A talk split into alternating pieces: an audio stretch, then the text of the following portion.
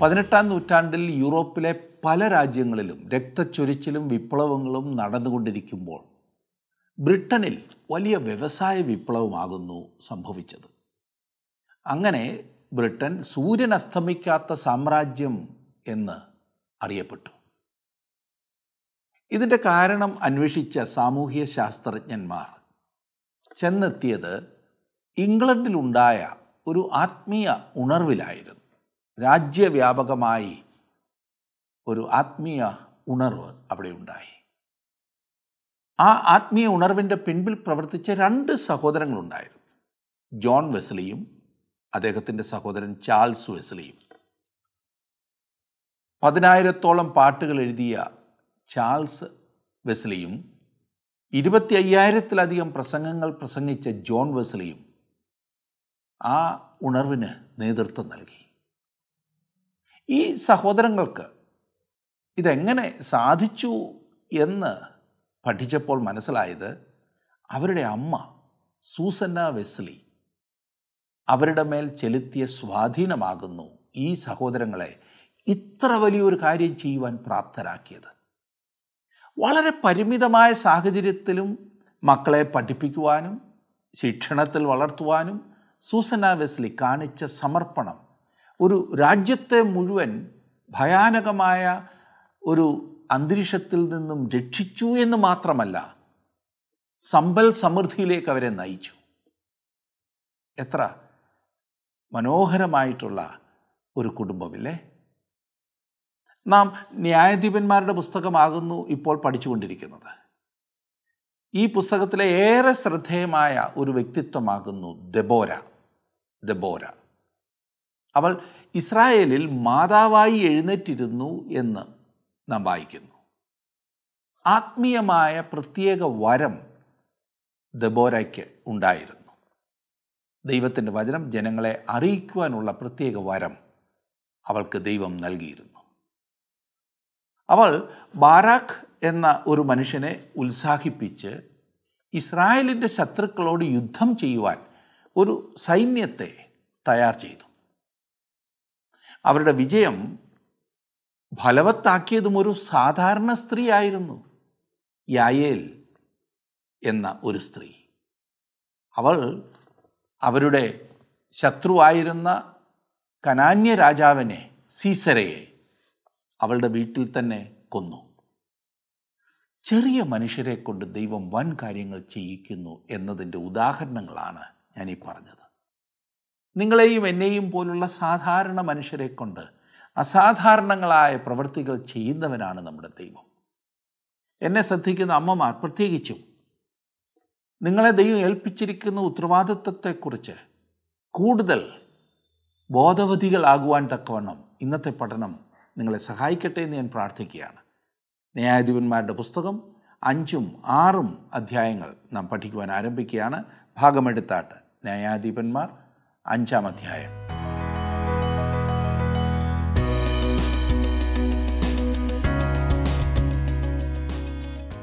നാലാം അധ്യായത്തിൽ ദെബോരയെ സംബന്ധിച്ച സംഗതി നാം ചിന്തിക്കുകയുണ്ടായി. അത് അന്ധകാരപൂർണമായ ദിനങ്ങളായിരുന്നു എന്ന കാര്യം നിങ്ങൾ ഓർക്കുന്നുണ്ടല്ലോ. ദേശം മുഴുവൻ അന്ധകാരത്താൽ മൂടപ്പെട്ടിരിക്കുകയായിരുന്നു. ഇസ്രായേലിൻ്റെ വടക്ക് ഭാഗത്താണ് ദെബോര, ബാരാക്ക്, യായേൽ എന്നിവരെ സംബന്ധിക്കുന്നതായ ആ സംഭവം നടന്നത്. ദൈവം ഇസ്രായേലിന് വലിയ ഒരു വിടുതൽ നൽകി. ഇത് ദൈവത്തെ സ്തുതിച്ചുകൊണ്ടുള്ള ഒരു പാട്ടാണ്. അഞ്ചാം അധ്യായത്തിൻ്റെ ആദ്യത്തെ അഞ്ച് വാക്യങ്ങളിൽ നാം വായിക്കുന്നത്, ഞാൻ ആ ഭാഗം ഒന്ന് വായിക്കാം, വളരെ ചിന്തിപ്പിക്കുന്നതായൊരു പാട്ട്. അന്ന് ദെബോരയും അബിനോവാമിൻ്റെ മകനായ ബാരാക്കും പാട്ട് പാടിയതെന്തെന്നാൽ, നായകന്മാർ ഇസ്രായേലിനെ നയിച്ചതിനും ജനം സ്വമേധയ സേവിച്ചതിനും യഹോവയെ വാഴ്ത്തുവീൻ. രാജാക്കന്മാരെ കേൾപ്പീൻ, പ്രഭുക്കന്മാരെ ചെവി തരുവീൻ. ഞാൻ പാടും, യഹോവയ്ക്ക് ഞാൻ പാടും. ഇസ്രായേലിൻ ദൈവമായ യഹോവയ്ക്ക് കീർത്തനം ചെയ്യും.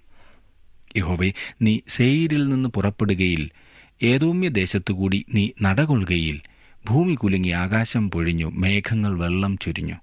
യഹോവ സന്നിധിയിൽ മലകൾ കുലുങ്ങി, ഇസ്രായേലിൻ ദൈവമായ യഹോവയ്ക്ക് മുൻപിൽ ആ സീനായി തന്നെ. ഇവിടെ അവരുടെ വളരെ നല്ല ഒരു ഗീതം നാം കാണുകയാണ് ചെയ്യുന്നത്. താൻ ഇസ്രായേലിലെ ഒരു മാതാവാണെന്നും ഒരു ജോലി അന്വേഷിക്കുന്ന ആളല്ലായിരുന്നു എന്നും ദെബോറ സമ്മതിച്ചേറ്റ് പറയുന്നു. അവളെ ദൈവമാണ് തിരഞ്ഞെടുത്തത്. ഇതുപോലെയുള്ള പല ഉദാഹരണങ്ങൾ നമുക്ക് തിരുവചനത്തിൽ കാണുവാനായിട്ട് സാധിക്കും. പ്രമുഖരായ ന്യായാധിപരിൽ ഒരാളായിരുന്നു ദെബോറ. ഒഗ്നിയേലിനേക്കാൾ അധിക മടങ്ങ് കഴിവുകൾ അവൾക്കുണ്ടായിരുന്നു. വളരെ ബലഹീനതയുടെ ഒരു കാലത്താണ് അവൾ കടന്നു വന്നത്. ബാരാക്ക് എത്ര ഭീരുവും ബലഹീനനുമായ സൈന്യാധിപനായിരുന്നു എന്ന് നാം കണ്ടല്ലോ. യുദ്ധമേഖലയിൽ നിന്ന് എത്രയും ഒഴിഞ്ഞു നിൽക്കുവാനാണ് അവൻ താല്പര്യം പ്രകടിപ്പിച്ചത്. യുദ്ധം ചെയ്യുവാനുള്ള താല്പര്യമേ അവനില്ലായിരുന്നു. ശത്രുവിനോട് യുദ്ധത്തിന് പുറപ്പെടുന്നതിന് മുൻപ് താൻ കൂടി അവനോടൊപ്പം പുറപ്പെടണമെന്ന ഉറപ്പ് ദെബോറ അവന് കൊടുക്കുന്നതായി നാം കണ്ടു. ആറും ഏഴും വാക്യങ്ങളിലേക്ക് വരുമ്പോൾ നാം കാണുന്നത്, അനാത്തിൻ പുത്രനാം ശങ്കരൻ നാളിലും യായേലിൻ കാലത്തും പാതകൾ ശൂന്യമായി, വഴിപോക്കർ വളഞ്ഞ വഴികളിൽ നടന്നു. ദെബോരയായ ഞാൻ എഴുന്നേൽക്കും വരെ, ഇസ്രായേലിൽ മാതാവായി എഴുന്നേൽക്കും വരെ നായകന്മാർ ഇസ്രായേലിൽ അശേഷം അറ്റുപോയിരുന്നു. പാട്ടിൽ ഈ ശങ്കറിനെക്കുറിച്ചും സൂചിപ്പിച്ചിരിക്കുന്നു. ശങ്കർ ഒരു ന്യായാധിപനായിരുന്നു. ഫലസ്തീനോട് യുദ്ധം ചെയ്യുവാൻ അവനാണ് മുടിങ്കോൽ ഉപയോഗിച്ചത് എന്ന കാര്യം ഓർക്കുന്നുണ്ടല്ലോ. ധാർമ്മികമായ അധപ്പതനത്തിൻ്റെയും നിയമവിദ്വേഷത്തിൻ്റെയും ഒരു സമയത്താണ് അവൻ ന്യായപാലനം ചെയ്തത്. അക്കാലത്ത് വഴിപോക്കർ വളഞ്ഞ വഴിയിൽ നടന്നു, പാതകൾ ശൂന്യമായിരുന്നു എന്ന് ഇവിടെ പറഞ്ഞിരിക്കുന്നു. പ്രധാന വീഥികളിൽ കൂടി നടക്കുന്നത് സുരക്ഷിതമായിരുന്നില്ല, അതിനാൽ അവ ശൂന്യമായിരുന്നു. ഇടവഴികളിൽ കൂടിയാണ് യാത്രക്കാർ നടന്നിരുന്നത്, കാരണം തെരുവീഥികളിൽ കൂടിയുള്ള യാത്ര സുരക്ഷിതമായിരുന്നില്ല. ഇന്നും യാത്ര കൂടുതൽ സുരക്ഷിതമല്ലാതായി തീർന്നുകൊണ്ടിരിക്കുന്ന ഒരു കാലത്താണല്ലോ നാം. രാത്രികാലങ്ങളിൽ സ്ത്രീകൾ തെരുവുകളിൽ കൂടി നടക്കുവാൻ ധൈര്യപ്പെടുകയില്ല. തൻ്റെ കാലയളവിൽ നിയമനിഷേധം നടപ്പിലായിരുന്നതിനാൽ ഈ വിധമായ അപകടത്തെക്കുറിച്ചെല്ലാം ദെബോരയ്ക്ക് നല്ലവണ്ണം അറിയാമായിരുന്നു. അനന്തരം അവളുടെ ഗീതത്തിൽ ഇസ്രായേലിൽ നായകന്മാർ അറ്റുപോയിരുന്നതായി പറഞ്ഞിരിക്കുന്നു. ഭരണാധിപന്മാർ ഇല്ലാതായി തീർന്നു, നായകത്വം വഹിക്കുവാൻ കഴിവുള്ള ശ്രേഷ്ഠ വ്യക്തികളില്ലായിരുന്നു. ദെബോറ ഒരു മാതാവായിരുന്നു. അവൾക്ക് ഒരു മാതാവിൻ്റെ ഹൃദയമായിരുന്നു ഉണ്ടായിരുന്നത്. നായകത്വം വഹിക്കുവാനുള്ള താല്പര്യം അവൾക്കില്ലായിരുന്നു. എന്നാൽ ആ സ്ഥാനം ഏറ്റെടുക്കുവാൻ ഒരു പുരുഷനും അന്നില്ലായിരുന്നു എന്നതാണ് വാസ്തവം. എത്ര പരിതാപകരമായ അവസ്ഥയായിരുന്നു അത്. തന്നേക്കാൾ അധികമായി ഇസ്രായേൽ മക്കളുടെ നന്മയെയാണ് അവൾ കരുതിയത്. ആ ആഗ്രഹമാണ് അവളെ ഇസ്രായേലിലെ ഒരു ന്യായപാലികയെ ആക്കി തീർത്തത്. തൻ്റെ ജനം ദൈവത്തെ ത്യജിച്ചു കളഞ്ഞ ഒരു ദിവസം അവൾ ഇറങ്ങി പുറപ്പെട്ട് നേതൃത്വം നൽകി അത്ര ചെയ്തത്. എട്ടാം വാക്യത്തിൽ കാണുന്നത്, അവർ നൂതന ദേവന്മാരെ വരിച്ചു, ഗോപുര ദ്വാരത്തിങ്കൽ യുദ്ധം ഭവിച്ചു, ഇസ്രായേലിൻ്റെ നാൽപ്പതിനായിരത്തിൽ മധ്യേ പരിചയും കുന്തവും കണ്ടതേയില്ല. ഇന്ന് ജനങ്ങൾ ചെയ്യുന്നത് പോലെയാണ് അന്ന് ഇസ്രായേൽ മക്കൾ ദൈവത്തെ ത്യജിച്ചു കളഞ്ഞത്. നിരീശ്വരവാദികളാകുന്നതിന് പകരം അവർ ബഹുദൈവ വിശ്വാസികളായി തീർന്നു എന്ന വ്യത്യാസം മാത്രമായിരുന്നു ഉണ്ടായിരുന്നത്. അവർ പല ദൈവന്മാരെ ആരാധിക്കുവാൻ തുടങ്ങി. ദൈവത്തെ കൂടാതെ ഇന്ന് ജീവിക്കുന്ന ജനലക്ഷങ്ങളെക്കുറിച്ച് ചിന്തിക്കുക. തൻ്റെ മക്കൾ ഈ വിധത്തിൽ വളർന്നു വരണമെന്ന് ദെബോറ ഒരിക്കലും താല്പര്യപ്പെട്ടില്ല. അതുകൊണ്ടാണ് അവൾ കടന്നു വന്ന് നായകത്വം വഹിച്ചത്. ഇസ്രായേലിൽ, അതെ, അന്നുണ്ടായിരുന്ന ആ ജനങ്ങൾക്ക് പ്രതിരോധ ശക്തിയും ഉണ്ടായിരുന്നില്ല. ശത്രുക്കളെ നേരിടുവാൻ അവരുടെ പക്കൽ ഒന്നും തന്നെ ഇല്ലായിരുന്നു. ദെബോറ ഇപ്രകാരം പാടി, ഗോപുരദ്വാരത്തിങ്കൽ യുദ്ധം ഭവിച്ചു, ഇസ്രായേലിൻ്റെ നാൽപ്പതിനായിരത്തിന് മധ്യേ പരിചയവും കുന്തവും കണ്ടതേയില്ല എന്ന്. ഇസ്രായേൽ നിസ്സഹായരായിരുന്നു. തെറ്റായ ദൈവങ്ങളെ പിൻപറ്റുവാൻ ഇസ്രായേൽ തീരുമാനിച്ചപ്പോൾ യുദ്ധം ഒഴിച്ചുകൂടാൻ പാടില്ലാത്ത ഒന്നായി. ദൈവം വളരെ വ്യക്തമായ നിർദ്ദേശങ്ങൾ നൽകിയിരുന്നെങ്കിലും അവൻ്റെ വാക്കുകൾക്ക് ചെവി കൊടുക്കുവാൻ മനുഷ്യർ കൂട്ടാക്കിയില്ല. അവരുടെ ദേശീയ ജീവിതത്തിൻ്റെ കേന്ദ്രം ദൈവമല്ലാതിരിക്കെ വെളിയിൽ നിന്നുള്ള സമ്മർദ്ദം ആന്തരികമായതിനേക്കാൾ വളരെ കൂടുകയും അവർ തങ്ങളുടെ ശത്രുക്കൾക്ക് പെട്ടെന്ന് ഇരയാകുകയും ചെയ്തു. അംഗീകാരത്തിനുള്ള ഓട്ടമോ അധികാര വാഞ്ചയോ ദ്രവ്യാഗ്രഹമോ താങ്കളുടെ ജീവിതത്തിൻ്റെ പ്രധാന ലക്ഷ്യമാക്കുന്ന പക്ഷം സുഹൃത്തെ, താങ്കൾ ശത്രുക്കളാൽ ചുറ്റപ്പെട്ടതായി അനുഭവപ്പെടും. അതേ സംഘർഷം, ആശങ്ക, രോഗം, ക്ഷീണം എന്നുവേണ്ട നൂറുകൂട്ടം ശത്രുക്കൾ. ദൈവത്തെ ജീവിതത്തിൻ്റെ കേന്ദ്രസ്ഥാനത്താക്കുക. അങ്ങനെ വരുമ്പോൾ ഈ നശീകരണ പ്രവണതയുള്ള ശത്രുക്കളിൽ നിന്നും രക്ഷപ്പെടുവാൻ ആവശ്യമായ ശക്തി താങ്കൾക്ക് ലഭിക്കും. അല്ലാത്തപക്ഷം നാശത്തിലേക്കായിരിക്കും താങ്കൾ ഓടുന്നത്. ഇവിടെ നാം ഒൻപതാം വാക്യത്തിൽ കാണുന്നത്, എൻ്റെ ഹൃദയം ഇസ്രായേൽ നായകന്മാരോട് പറ്റുന്നു, ജനത്തിലെ സ്വമേധാ സേവകരെ യഹോവയെ വാഴ്ത്തുവിൻ. എന്നാൽ അവരുടെ അവസ്ഥ തീരെ മോശമല്ലായിരുന്നു. ഏതാനും ചില ദൈവമനുഷ്യർ അവർക്കുണ്ടായിരുന്നു, ചില നേതാക്കന്മാർ. അവരെ താൻ സഹായിക്കുകയും പ്രോത്സാഹിപ്പിക്കുകയും ചെയ്യും എന്ന് ദെബോറ അവർക്ക് ഉറപ്പ് കൊടുക്കുകയാണ് ചെയ്യുന്നത്. ദൈവഭയമില്ലാത്ത ആ ജനത്തെയാണ് അവൾ തള്ളിപ്പറയുന്നത്, അല്ലെങ്കിൽ ദ്വേഷിക്കുന്നത്. അവരെയാണ് അവൾ ശകാരിക്കുന്നത്.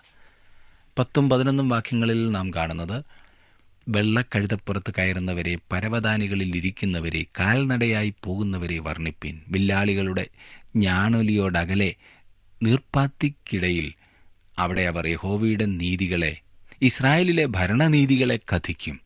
യഹോവയുടെ ജനം അന്ന് ഗോപുരദ്വാരത്തിങ്കൽ ചെന്ന്, ഗോപുരവാതിൽക്കലായിരുന്നു ജനങ്ങൾ കൂടി വന്നിരുന്നത്.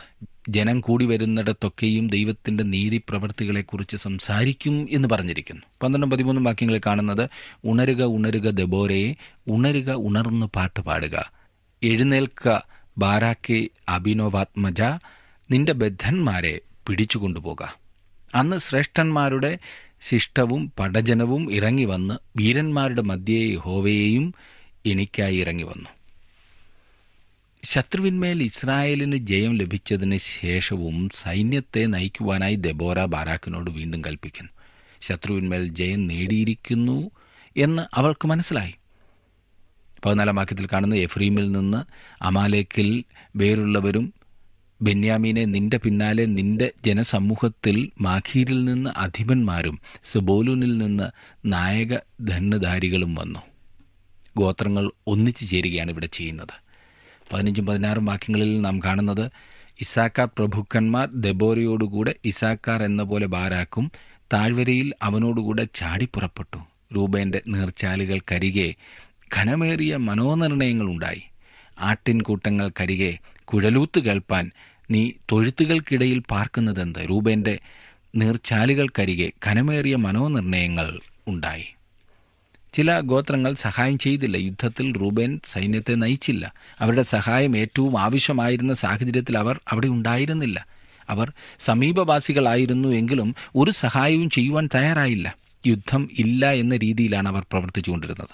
തങ്ങളുടെ ആടുകളോടൊപ്പം ഉണ്ടായിരിക്കണമെന്നാണ് അവർ തീരുമാനിച്ചത്. എന്നാൽ ഇസാക്കാർ ഗോത്രം ദെബോരയോടും ബാരാക്കിനോടും ഒപ്പം നിന്നിരുന്നു. പതിനേഴാം വാക്യത്തിൽ നാം കാണുന്നത്, ഗിലെയാദ് യോർദാൻ അക്കരെ പാർത്ത് ദാൻ കപ്പലുകൾക്കരികെ താമസിക്കുന്നതെന്ത്? അശേർ സമുദ്രതീരത്ത് അനങ്ങാതിരുന്ന് തുറമുഖങ്ങൾക്കകത്ത് പാർത്തുകൊണ്ടിരുന്നു. ദാൻ ഗോത്രം വ്യാപാര കാര്യത്തിൽ വളരെ തിരക്കിലായിരുന്നു. ആ ഗോത്രത്തിലെ ആളുകൾ യുദ്ധത്തിന് പോകുവാൻ തയ്യാറായില്ല. അശേർ സമുദ്രതീരത്ത് തന്നെ ഇരുന്നു. മനുഷ്യൻ്റെ സ്വഭാവം ഒരിക്കലും വ്യത്യാസപ്പെടുന്നില്ല, അല്ലേ? ദെബോരയുടെ കാലത്തെന്ന പോലെ ഇന്നും അനേകർ തങ്ങളുടെ ദേശത്തെ അധപതനത്തിലേക്ക് നയിച്ചുകൊണ്ടിരിക്കുന്നു എന്ന കാര്യം നമുക്ക് കാണുവാനായിട്ട് കഴിയും. പതിനെട്ടാം വാക്യത്തിൽ, സെബൂലൂൻ പ്രാണനെ ത്യജിച്ച ജനം, നഫ്താലി പോർക്കള മേടുകളിൽ തന്നെ. ഈ രണ്ട് ഗോത്രങ്ങളാണ് വാസ്തവത്തിൽ യുദ്ധം ചെയ്തത്. പത്തൊൻപതാം വാക്യത്തിൽ, രാജാക്കന്മാർ വന്നു പൊരുതു താനാക്കിൽ വെച്ച് മെഗിദോ വെള്ളത്തിനരികെ കനാന്യ ഭൂപന്മാർ അന്ന് പൊരുതു, വെള്ളിയങ്ങവർക്ക് കൊള്ളയായില്ല. അതെ, മുമ്പ് ശത്രുക്കളായിരുന്ന ചിലരുമായി ഇസ്രായേൽ ജനം സഖ്യതയിലായിരുന്നു. മെഗിദോ വെള്ളത്തിനരികിൽ അവർ യുദ്ധത്തിൽ ഇസ്രായേൽ മക്കളെ സഹായിച്ചു. ഇരുപതാം വാക്യത്തിൽ കാണുന്ന, ആകാശത്തു നിന്ന് നക്ഷത്രങ്ങൾ പൊരുതു, അവ സീസരയുമായി സ്വഗതികളിൽ പൊരുതു. ഇത് വെറും കാവ്യശൈലിയായി ഉപയോഗിച്ചിരിക്കുകയാണെന്ന് ഞാൻ കരുതുന്നില്ല. സ്വർഗം, അതായത് ദൈവം, ഈ ശത്രുവിനെതിരായിരുന്നു എന്ന് വാസ്തവമായി പറയാവുന്നതത്രേ. കാരണം അവർ തൻ്റെ ജനത്തിനെതിരെയാണ് പൊരുതിക്കൊണ്ടിരുന്നത്. ഇരുപത്തിയൊന്ന് മുതലുള്ള വാക്യങ്ങളിൽ നാം വായിക്കുമ്പോൾ മേരോസ് നഗരത്തെക്കുറിച്ച് കൂടുതലായി വിശദീകരണം നമുക്ക് ലഭിക്കുന്നില്ല. എന്നാൽ ആ നഗരത്തിലെ ഒരു നിവാസിയായിരിക്കാൻ ഞാൻ താല്പര്യപ്പെടുന്നില്ല. കാരണം ദൈവത്തിൻ്റെ പ്രവർത്തനത്തെ സഹായിപ്പാൻ അവർ കടന്നു വന്നില്ല. അതിനാൽ അവർ ശാപഗ്രസ്തരായി തീർന്നു എന്ന് കാണുന്നു. ഇന്നും ദൈവത്തിൻ്റെ വേലയെ സഹായിപ്പാൻ മുൻപോട്ട് വരാത്ത അനേകം ആളുകളുണ്ട് എന്ന കാര്യം ഞാൻ ഓർപ്പിക്കട്ടെ. താങ്കളുടെ വിലപ്പെട്ട നിർദ്ദേശങ്ങളും അഭിപ്രായങ്ങളും പ്രാർത്ഥനാ വിഷയങ്ങളും ഇന്ന് തന്നെ ഞങ്ങളെ വിളിച്ചറിയിക്കുക. വിളിക്കേണ്ട number eight two eight one three eight four four five five.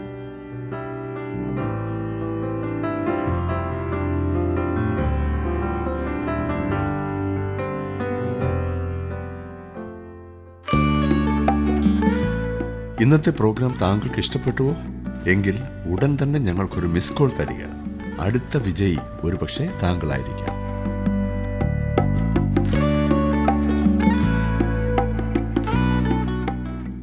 ഇരുപത്തിനാലാം വാക്യത്തിൽ കാണുന്നത്, കേന്യനാം ഹേബേരിൻ ഭാര്യയാം യായിലോ നാരീജനത്തിൽ അനുഗ്രഹം ലഭിച്ചവൾ, കൂടാരവാസി നീ ജനത്തിൽ അനുഗ്രഹം ലഭിച്ചവൾ. ബാരാക്കല്ല, യായിലായിരുന്നു അന്നത്തെ ശ്രദ്ധയായ വ്യക്തി. അത് യുദ്ധത്തിൻ്റെ കാലയളവായിരുന്നു. ചുറ്റിലും യുദ്ധത്തിൻ്റെ കെടുതികൾ, തകർന്ന ശരീരങ്ങൾ, യുദ്ധത്തിൻ്റെ ഫലങ്ങൾ പ്രത്യക്ഷമായിരുന്നു. മനുഷ്യരുടെ മനസ്സുകൾ അരണ്ടുപോയിരുന്നു, കറപിടിച്ചിരുന്നു. യായേൽ വളരെ ക്രൂരമായ കാര്യമാണ് ചെയ്തത്. ജീവിതത്തിൽ നിന്ന് ഉത്തമമായ ഭാഗം നഷ്ടപ്പെട്ടു പോയിരുന്നു. തുടർന്നൊരു മാതാവിൻ്റെ ഹൃദയം പ്രകടമാകുന്നു. സീസറ ശത്രുവായിരുന്നെങ്കിലും അവന് ഒരു മാതാവുണ്ടായിരുന്നു എന്ന കാര്യം അവൾ ഓർക്കുന്നു. യായേൽ ചെയ്ത ആ പ്രവൃത്തിയെ അഭിനന്ദിക്കുമ്പോൾ തന്നെ അവൾ സീസറയുടെ അമ്മയെക്കുറിച്ച് ഓർക്കുന്നു. ഇരുപത്തിയെട്ട് മുതൽ മുപ്പത് വരെയുള്ള വാക്യങ്ങളിൽ അതാണ് നാം കാണുന്നത്. എന്താണ് സംഭവിച്ചതെന്ന് സീസറയുടെ അമ്മ തൻ്റെ ഹൃദയത്തിൽ മനസ്സിലാക്കി. അവൻ കൊല്ലപ്പെട്ടു എന്ന വസ്തുത അവൾ അറിഞ്ഞു. സീസറ വീട്ടിലേക്ക് മടങ്ങി വരുമെന്ന് അവൾ ചിന്തിച്ചിരുന്നു, എന്നാൽ അവൻ വന്നില്ല. ഈ സംഭവത്തിൽ പോലും ദെബോരയ്ക്ക് സീസറയുടെ അമ്മയോട് ദയ തോന്നി, കാരണം അവളൊരു അമ്മയാണ്. ദെബോര മുപ്പത്തൊന്നാം വാക്യത്തിൽ കാണുന്ന, യഹോവേ നിന്റെ ശത്രുക്കളൊക്കെയും ഇവണ്ണം നശിക്കട്ടെ, അവനെ സ്നേഹിക്കുന്നവരോ സൂര്യൻ പ്രതാപത്തോടെ ഉദിക്കുന്നത് പോലെ തന്നെ. പിന്നെ ദേശത്തിന് നാൽപ്പത് സംവത്സരം സ്വസ്ഥതയുണ്ടായി. ദെബോരയുടെ കാലത്തെ പോലെ കഷ്ടപൂർണമായ കാലഘട്ടത്തിൽ ബലഹീനതകളെ അതിജീവിച്ച അമ്മമാർ ഉണ്ടായിട്ടുണ്ട്. ദെബോരയിലും അവരുടെ ഗീതത്തിലും എത്ര നല്ലൊരു ചിത്രമാണ് നമുക്ക് ലഭിക്കുന്നത്. ഇനി നമുക്ക് ആറാം അധ്യായത്തിലേക്ക് പ്രവേശിച്ച് ചില കാര്യങ്ങൾ ചിന്തിക്കാം. ഈ അധ്യായം മുഴുവൻ നമുക്ക് നോക്കുവാൻ സമയം കാണില്ല. ഏതായാലും നമുക്ക് ചില വാക്യങ്ങൾ നോക്കാം. ഗിദെയോനാണ് അടുത്ത ന്യായാധിപൻ.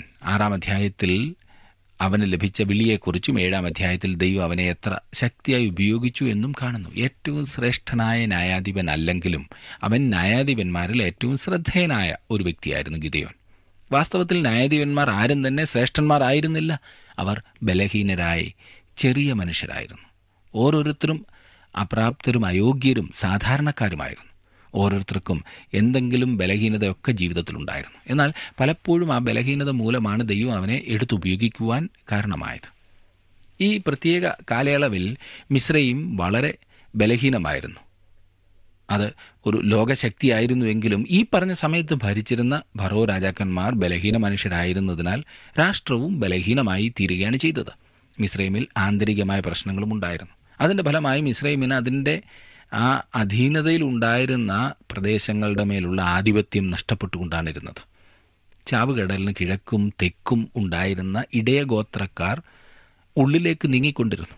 അവരുടെ ദേശത്ത് വരൾച്ച അനുഭവപ്പെട്ടതിനാലാണ് അവർ ഉൾപ്രദേശത്തേക്ക് കയറിയത്. അനേകം വർഷങ്ങളിൽ അവർ അത് അനുഭവിച്ചു കൊണ്ടാണിരുന്നത്. അങ്ങനെ ഈ മരുഭൂമിയിലെ ഇടയഗോത്രക്കാർ ഇസ്രായേലിൻ്റെ ആ പ്രദേശങ്ങൾ കയ്യേറുവാൻ തുടങ്ങി. ദേശത്തേക്ക് വന്നവരിൽ മിദ്യാന്യരും അമാലേക്യരും ഉൾപ്പെട്ടിരുന്നു. ഇതോടുകൂടിയാണ് ഗിദെയോൻ്റെ കഥ ആരംഭിക്കുന്നത്. അതെ, ഇസ്രായേലിൽ ജനം പാപം ചെയ്ത് മിദ്യാന്യർ അവരെ പീഡിപ്പിക്കുവാൻ തക്കവണ്ണം ദൈവം ഇസ്രായേലിനെ മിദ്യാന്യരുടെ കയ്യിൽ ഏൽപ്പിച്ചു കൊടുത്തു. ആറാം അധ്യായത്തിൻ്റെ ഒന്നും രണ്ടും വാക്യങ്ങളിൽ നാം വായിക്കുന്നത്, ഇസ്രായേൽ മക്കൾ പിന്നെയും യഹോവയ്ക്ക് അനിഷ്ടമായുള്ളത് ചെയ്തു. ഇത് നാം വീണ്ടും വീണ്ടും കാണുന്നു എന്ന കാര്യം ഞാൻ ഓർപ്പിക്കട്ടെ. യഹോവ അവരെ ഏഴ് സംവത്സരം മിദ്യാൻ്റെ കയ്യിൽ ഏൽപ്പിച്ചു എന്ന് വായിക്കുന്നു. മിദ്യാൻ ഇസ്രായേലിന്മേൽ ആധിക്യം പ്രാപിച്ചു. ഇസ്രായേൽ മക്കൾ മിദ്യാന്യരുടെ നിമിത്തം പർവ്വതങ്ങളിലെ ഗഹ്വരങ്ങളും ഗുഹകളും ദുർഗങ്ങളും ശരണമാക്കി. മിദ്യാന്യരും അമാലേക്യരും സംഘടിതരല്ലാത്ത വിധത്തിലാണ് നീങ്ങി മുൻപോട്ട് പോയത്. അവർ മറ്റുള്ളവരുടെ ധാന്യവും വസ്തുക്കളും കൊള്ളയടിക്കുന്നവരായിരുന്നു. അവർ തങ്ങളുടെ കുടുംബത്തെ കൂടെ സാധാരണയായി കൊണ്ടു നടന്നിരുന്നു. തങ്ങൾക്കുള്ള സകലവും അവർ കൂടെ കൊണ്ടു നടക്കുകയായിരുന്നു പതിവ്. അവർ യാത്ര ചെയ്യുന്നതിനിടയ്ക്ക് അവരുടെ കൂടാരം സൗകര്യപ്രദമായ ഏതെങ്കിലും സ്ഥലത്ത് ഉറപ്പിക്കും. അവരുടെ എണ്ണം എത്രയാണെന്ന് ഈ ഭാഗത്ത് പറഞ്ഞിട്ടില്ല, കാരണം ലോകത്തിൽ ആർക്കും തന്നെ അവരെ എണ്ണി തിട്ടപ്പെടുത്തുവാൻ കഴിയുമായിരുന്നില്ല. അവർ അത്രമാത്രം കുത്തഴിഞ്ഞതുപോലെയായിരുന്നു. അവർ വളരെയധികം പേരുണ്ടായിരുന്നു. അവർ ദേശത്ത് പാർത്തിരുന്നവരെ ഭയപ്പെടുവാൻ തക്കവണ്ണം വലിയ സംഖ്യയായിരുന്നു. ഇസ്രായേൽ മക്കൾ തങ്ങളുടെ വീടുകളിൽ നിന്ന് ഓടിപ്പോയി പർവ്വതങ്ങളിലും ഗുഹകളിലും ദുർഗങ്ങളിലും ശരണം പ്രാപിച്ചു. ഇസ്രായേൽ മക്കൾ പ്രത്യേകമായി ന്യായാധിപന്മാരുടെ കാലത്ത് ഗുഹകളിൽ പാർത്തിരുന്നു എന്നതിന് ആവശ്യമായ ധാരാളം തെളിവുകൾ ഇസ്രായേലിൽ ഇന്നുമുണ്ട്. ഇവിടെയും പഴയ കഥ ആവർത്തിക്കുകയാണ് ചെയ്യുന്നത്. ഇസ്രായേൽ പാപം ചെയ്തു.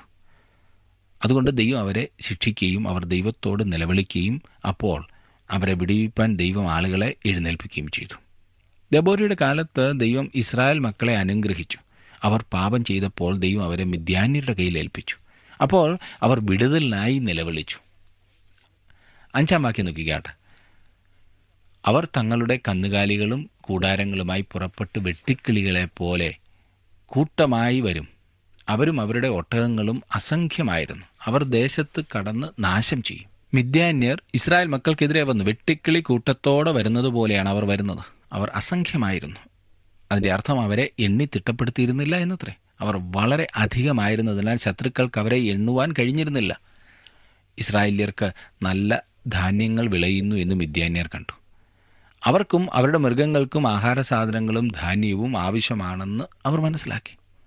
ഗിദെയോൻ മനശ്ശെ ഗോത്രത്തിൽപ്പെട്ടവനായിരുന്നു. മനശ്ശെ ഗോത്രമാണ് താഴ്വര പ്രദേശത്ത് പാർത്തിരുന്നത്. എന്നാൽ ഈ മിദ്യാന്യർ അവിടേക്ക് കടന്നു വന്നപ്പോൾ മനശ്ശെ ഗോത്രക്കാർ കുന്നുകളിലേക്ക് ഓടിപ്പോയി. അവിടെയുള്ള ഗുഹകളിലും കുഴികളിലുമൊക്കെ അവർ അഭയം തേടി. അവർക്ക് അപ്രകാരം ചെയ്യേണ്ടതായി വന്നു. അവർ വിട്ടിട്ടുപോയ വിളവുകളും ധാന്യങ്ങളുമെല്ലാം ശത്രു പിടിച്ചെടുക്കുന്നത് അവർ കണ്ടു. ഈ കാലത്താണ് ഗിദെയോന്റെ കഥ ആരംഭിക്കുന്നത്.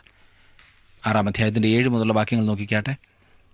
ഇസ്രായേൽ മക്കൾ മിദ്യാന്യരുടെ നിമിത്തം യഹോവയോട് നിലവിളിച്ചപ്പോൾ യഹോവ ഒരു പ്രവാചകനെ ഇസ്രായേൽ മക്കളുടെ അടുക്കൽ അയച്ചു. അവൻ അവരോട് പറഞ്ഞ്, ഇസ്രായേലിൻ്റെ ദൈവമായ യഹോവ ഇപ്രകാരം അരുളി ചെയ്യുന്നു, ഞാൻ നിങ്ങളെ മിസ്രൈമിൽ നിന്ന് പുറപ്പെടുവിച്ച് അടിമ വീട്ടിൽ നിന്ന് നിങ്ങളെ കൊണ്ടുവന്നു. മിസ്രൈമ്യരുടെ കയ്യിൽ നിന്നും നിങ്ങളെ പീഡിപ്പിച്ച എല്ലാവരുടെയും കയ്യിൽ നിന്നും ഞാൻ നിങ്ങളെ വിടുവിച്ച് അവരെ നിങ്ങളുടെ മുൻപിൽ നിന്ന് നീക്കിക്കളഞ്ഞു. അവരുടെ ദേശം നിങ്ങൾക്ക് തന്നു. യഹോവയായ ഞാൻ നിങ്ങളുടെ ദൈവമാകുന്നു എന്നും നിങ്ങൾ പാർക്കുന്ന ദേശത്തുള്ള അമോര്യരുടെ ദേവന്മാരെ ഭജിക്കരുത് എന്നും ഞാൻ നിങ്ങളോട് കൽപ്പിച്ചു. നിങ്ങളോ എൻ്റെ വാക്ക് കേട്ടില്ല. ഇസ്രായേൽ മക്കളുടെ പരാതി പറച്ചിൽ വീണ്ടും കേൾക്കാൻ കഴിയുന്നു. എന്നാൽ ദൈവം നല്ലവനും കരുണയുള്ളവനുമാണ്. അവർ എന്തുകൊണ്ടാണ് ആ അവസ്ഥയിലായിരിക്കുന്നതെന്നൊരു പ്രവാചകൻ വന്ന് അവരോട് പറഞ്ഞു. അവർ യഹോവയോട് നിലവിളിക്കുകയും കൃപാലുവായ ദൈവം അവർക്ക് വേറൊരു ന്യായാധിപനെ കൂടി നൽകുകയും ചെയ്തു. ആറാമത്തെ ന്യായാധിപനായ ഗിദെയോൻ. വളരെ പ്രത്യേകമായ സാഹചര്യത്തിലാണ് ദൈവം ഗിദെയോന് പ്രത്യക്ഷപ്പെട്ടത്.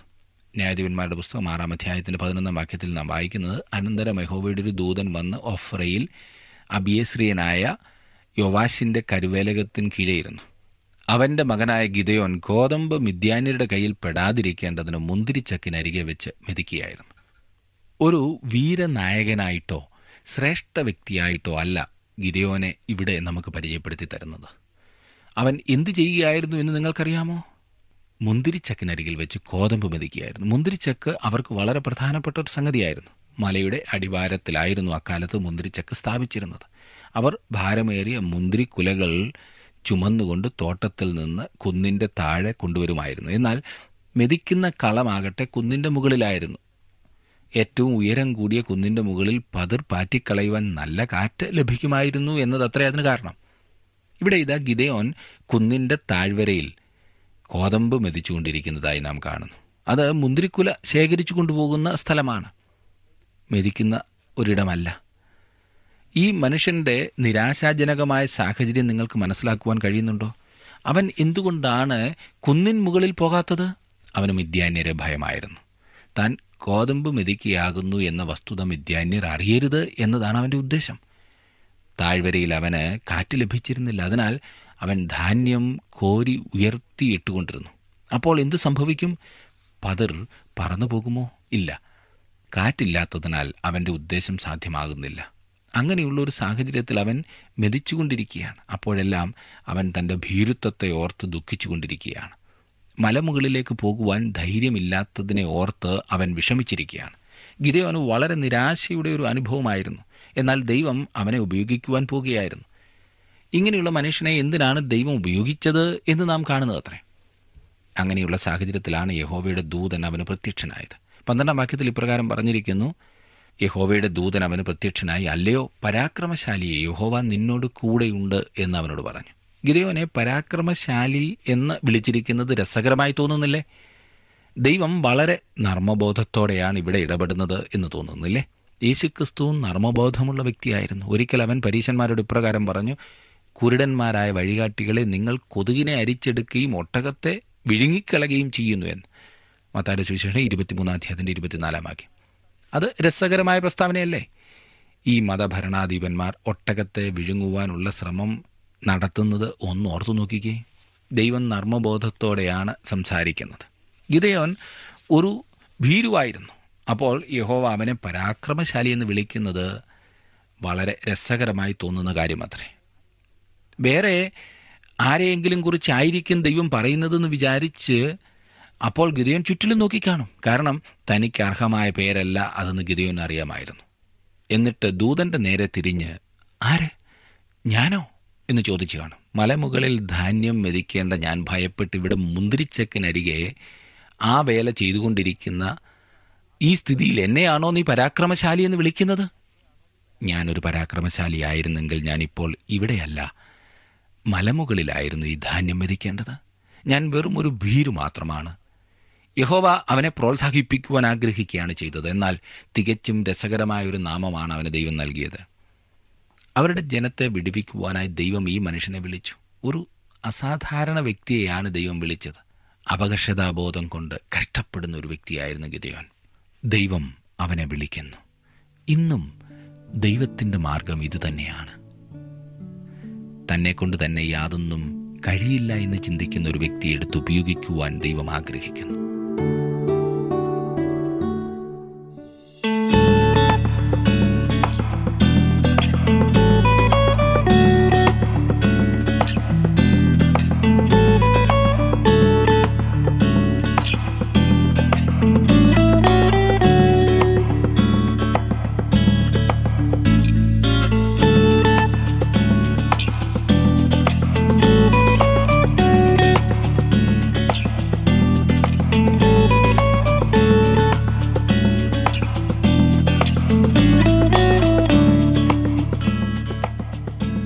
ഇന്നത്തെ ഈ പഠനം നിങ്ങൾക്ക് അനുഗ്രഹപ്രദമായിരുന്നു എന്ന് ഞാൻ വിശ്വസിക്കട്ടെ. പ്രത്യേകിച്ച് അമ്മമാർ നിങ്ങൾക്ക് മുൻപിൽ വെച്ചിരിക്കുന്നതായിട്ടുള്ള ഉത്തരവാദിത്വത്തെ തിരിച്ചറിയുവാൻ സാധിക്കുന്ന ഉന്നതമായ ചില കാര്യങ്ങളാണ് നാം ദെബോരയിലൂടെയും അതുപോലെയുള്ള ആളുകളിലൂടെയും കണ്ടത്. ദൈവം നിങ്ങളെ ഉപയോഗിക്കുവാൻ ആഗ്രഹിക്കുന്നു.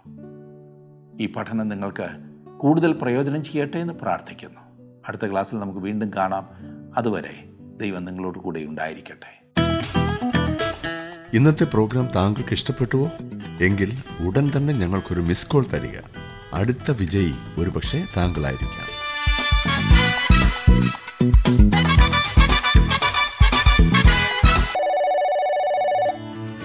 ടി ഡബ്ല്യു ആർ ജീവസന്ദേശം ബൈബിൾ പഠനങ്ങൾ അടങ്ങിയ മീഡിയ പ്ലെയർ ലഭ്യമാണ്. ഇത് ആവശ്യമുള്ളവർ സ്ക്രീനിൽ കാണുന്ന നമ്പറുകളിൽ ഞങ്ങളുമായി ബന്ധപ്പെടുക.